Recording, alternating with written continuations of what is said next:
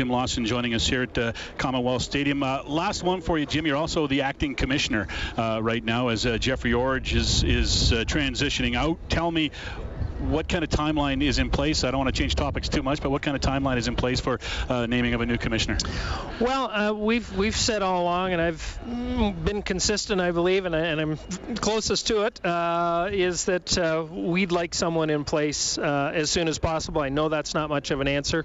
Uh, I would think the target would be July, but you know we we have a sense, obviously, now of the of the candidates, and quite frankly, some of them have current jobs, and they may take a while to unwind, and, and that's not going to be a factor in the sense that uh, uh, whether it's someone starting in July or someone starting in September, if it, that won't impact our decision, we'll uh, we'll want to get the right person and not let timing impact. But uh, the short answer to your question is sure be nice to have someone in place in July, but if it goes beyond that, it'll be because we're waiting for the right the right person. But obviously, process well underway though. yes, process yeah. well underway, yeah, certainly. Yep.